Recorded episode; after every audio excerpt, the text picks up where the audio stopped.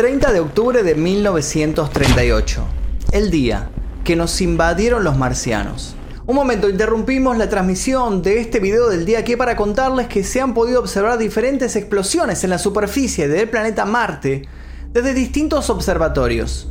Además, se registraron anomalías en centros meteorológicos de todo el mundo y además, ¿cómo? Al parecer, un inmenso meteorito se acaba de estrellar en una granja de New Jersey y un extraño ser acaba de salir de él. La invasión de los marcianos está comenzando. Esto más o menos fue lo que dijo Orson Welles a su micrófono aquella tarde transmitiendo en la radio. Su voz se vio amplificada por la antena de la emisora radial Columbia Broadcasting System. Eran las 20 horas. Parecía una víspera de Halloween común y corriente. Sin embargo, esta emisión se convertiría en una leyenda salida de otro planeta. Orson Welles llegó al mundo el 6 de mayo de 1915 hijo de madre pianista y padre inventor, tuvo una infancia en la que fue tratado como un prodigio y en la que no faltó la educación artística. Se vio inclinado por la música cuando se fue a vivir con su madre luego de la separación del matrimonio. Sin embargo, no serían los pentagramas su destino. Su madre murió siendo él muy joven y fue gracias a un ex pretendiente de ella, que conoció el teatro y entonces sí, empezaría a encontrar su lugar, primero actuando y luego llevando su capacidad de caracterización a otros niveles. Actuarían Romeo y Julieta en Broadway y allí se afianzaría su incondicional amor y admiración por Shakespeare. Incluso de adulto le brindaría muchísimos homenajes al gran dramaturgo inglés, a quien llegaría a considerar su gran guía.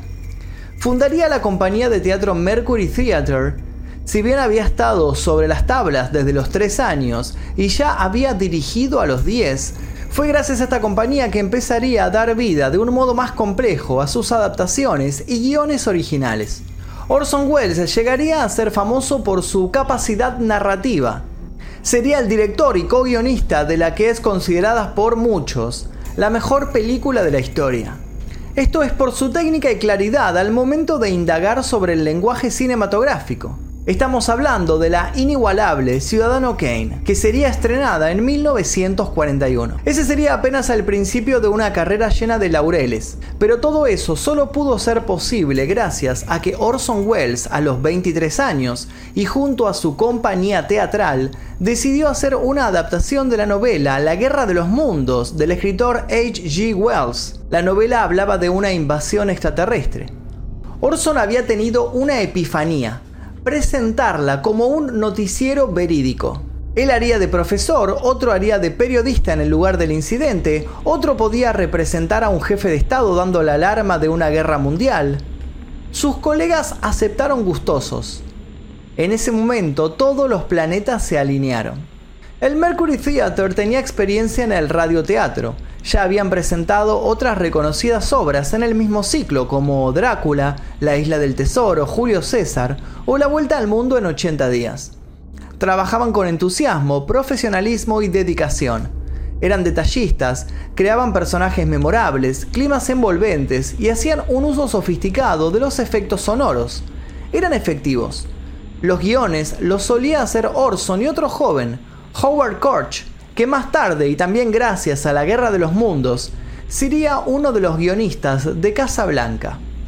Fue el mismo Orson Welles el que casi boicotea el nuevo proyecto antes de llevarlo a cabo. Estaba preocupado porque quizá la gente iba a considerarlo un mal show.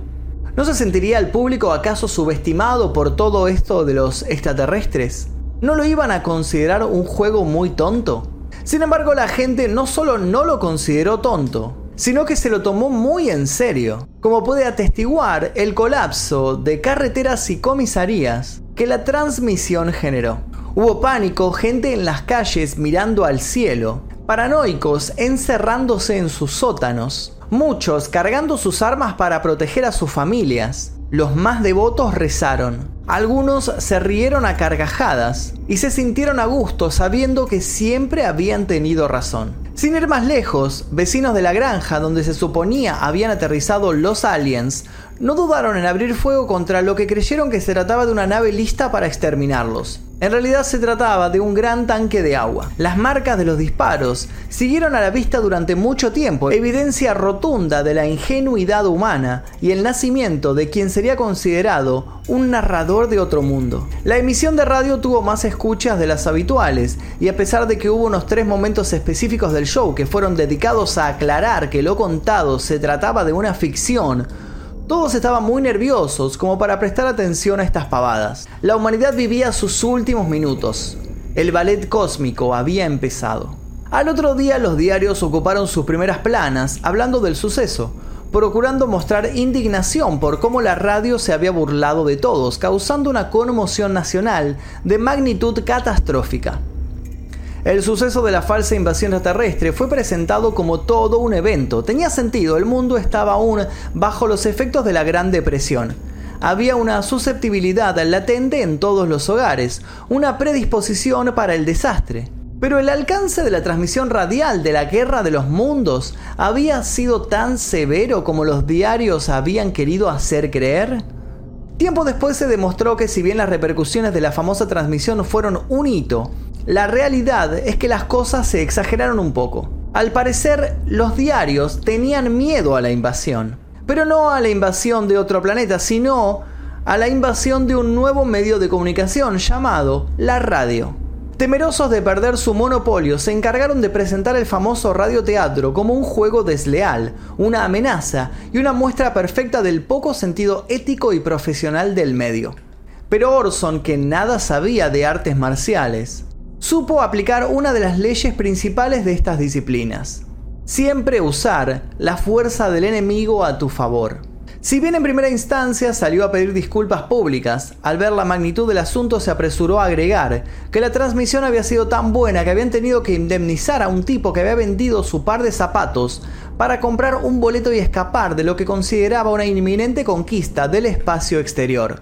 Orson se jactaba de haberle comprado un par nuevo de zapatos al buen hombre y los periodistas, en lugar de odiarlo y crucificarlo, largaron una carcajada. Con astucia y rapidez, Orson dobló la opinión negativa y la usó como una garrocha para saltar sobre las acusaciones y poner su nombre por los aires.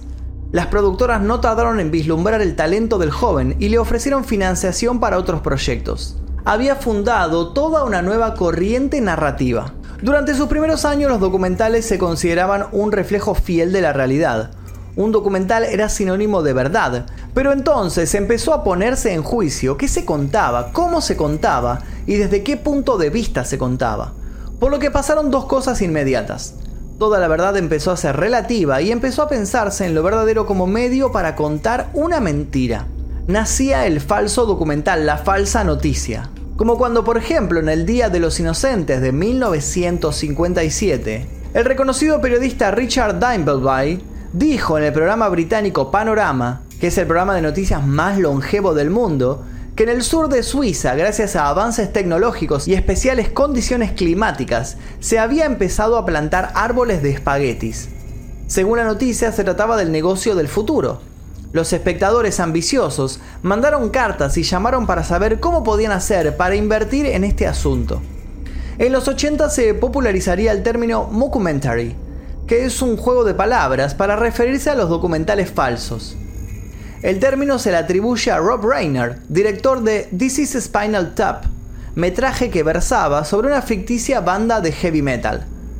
Tanto éxito tendría la cinta que luego la banda sacaría discos realmente y hasta daría giras. Hay otros casos paradigmáticos que repitieron la experiencia, como Holocausto Caníbal, polémica película de Ruggero Deodato que pretendía ser la evidencia de lo que le sucedió a un grupo de desafortunados documentalistas que pretendían estudiar las tribus ocultas en las frondosas selvas de América del Sur.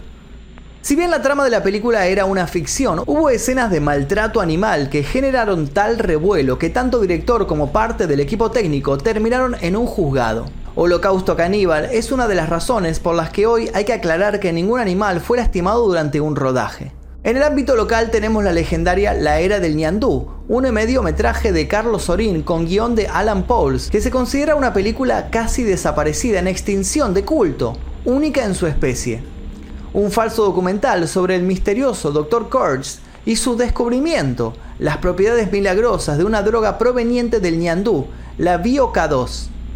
También tenemos la clásica del proyecto Blair Witch, que a mediados de los años 90 fue furor por tratarse de la grabación de tres adolescentes que querían hacer un documental de una milenaria bruja y terminaron desapareciendo en el bosque. Para ese entonces el público no era tan ingenuo, pero la película se valió de un buen, barato y hasta el momento poco explotado marketing, el basado en la viralización por internet.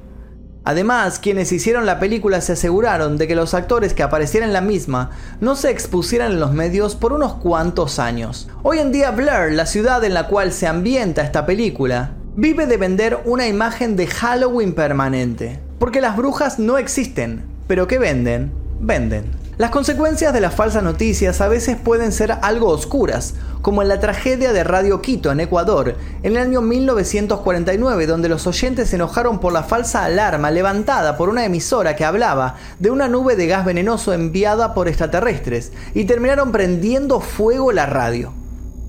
Se supone que los restos de Orson Welles están esparcidos en España, dado que este era un país por el que el actor, escritor y guionista tenía un amor profundo. Orson había viajado a Europa tras la sospecha de ser considerado comunista y si bien luego volvió a su país, conservó gran cariño por todo lo que el otro continente pudo brindarle, hogar y una visión artística que resultó fundamental en su formación. Durante toda su vida tuvo un elevado ritmo de trabajo, algunos amores, estuvo casado con Rita Hayward, por ejemplo, y muchos pleitos financieros. Orson Welles murió de un ataque cardíaco en Los Ángeles en 1985 dejó una película inconclusa a modo de falso documental sobre un director que tenía una película inconclusa. Los derechos de la misma fueron comprados por Netflix hace unos años. En 2002 fue elegido por el British Film Institute como el mejor director de la historia del cine. Hay una placa honorífica en la granja de New Jersey en la que se supone que los marcianos llegaron según su transmisión radial y en paralelo hay un cráter de Marte al que bautizaron Orson Welles. Al final Orson unió los mundos en vez de ponerlos en guerra. Orson nos engañó, los medios de comunicación quisieron engañarnos sobre cómo Orson nos había engañado. Y el factor común de todo esto serían los medios y la farsa. Quizá hoy, en tiempos de fake news, es algo de todos los días, pero en algún momento las noticias eran vistas de otro modo, aunque quizá ya nos venían mintiendo desde hacía mucho.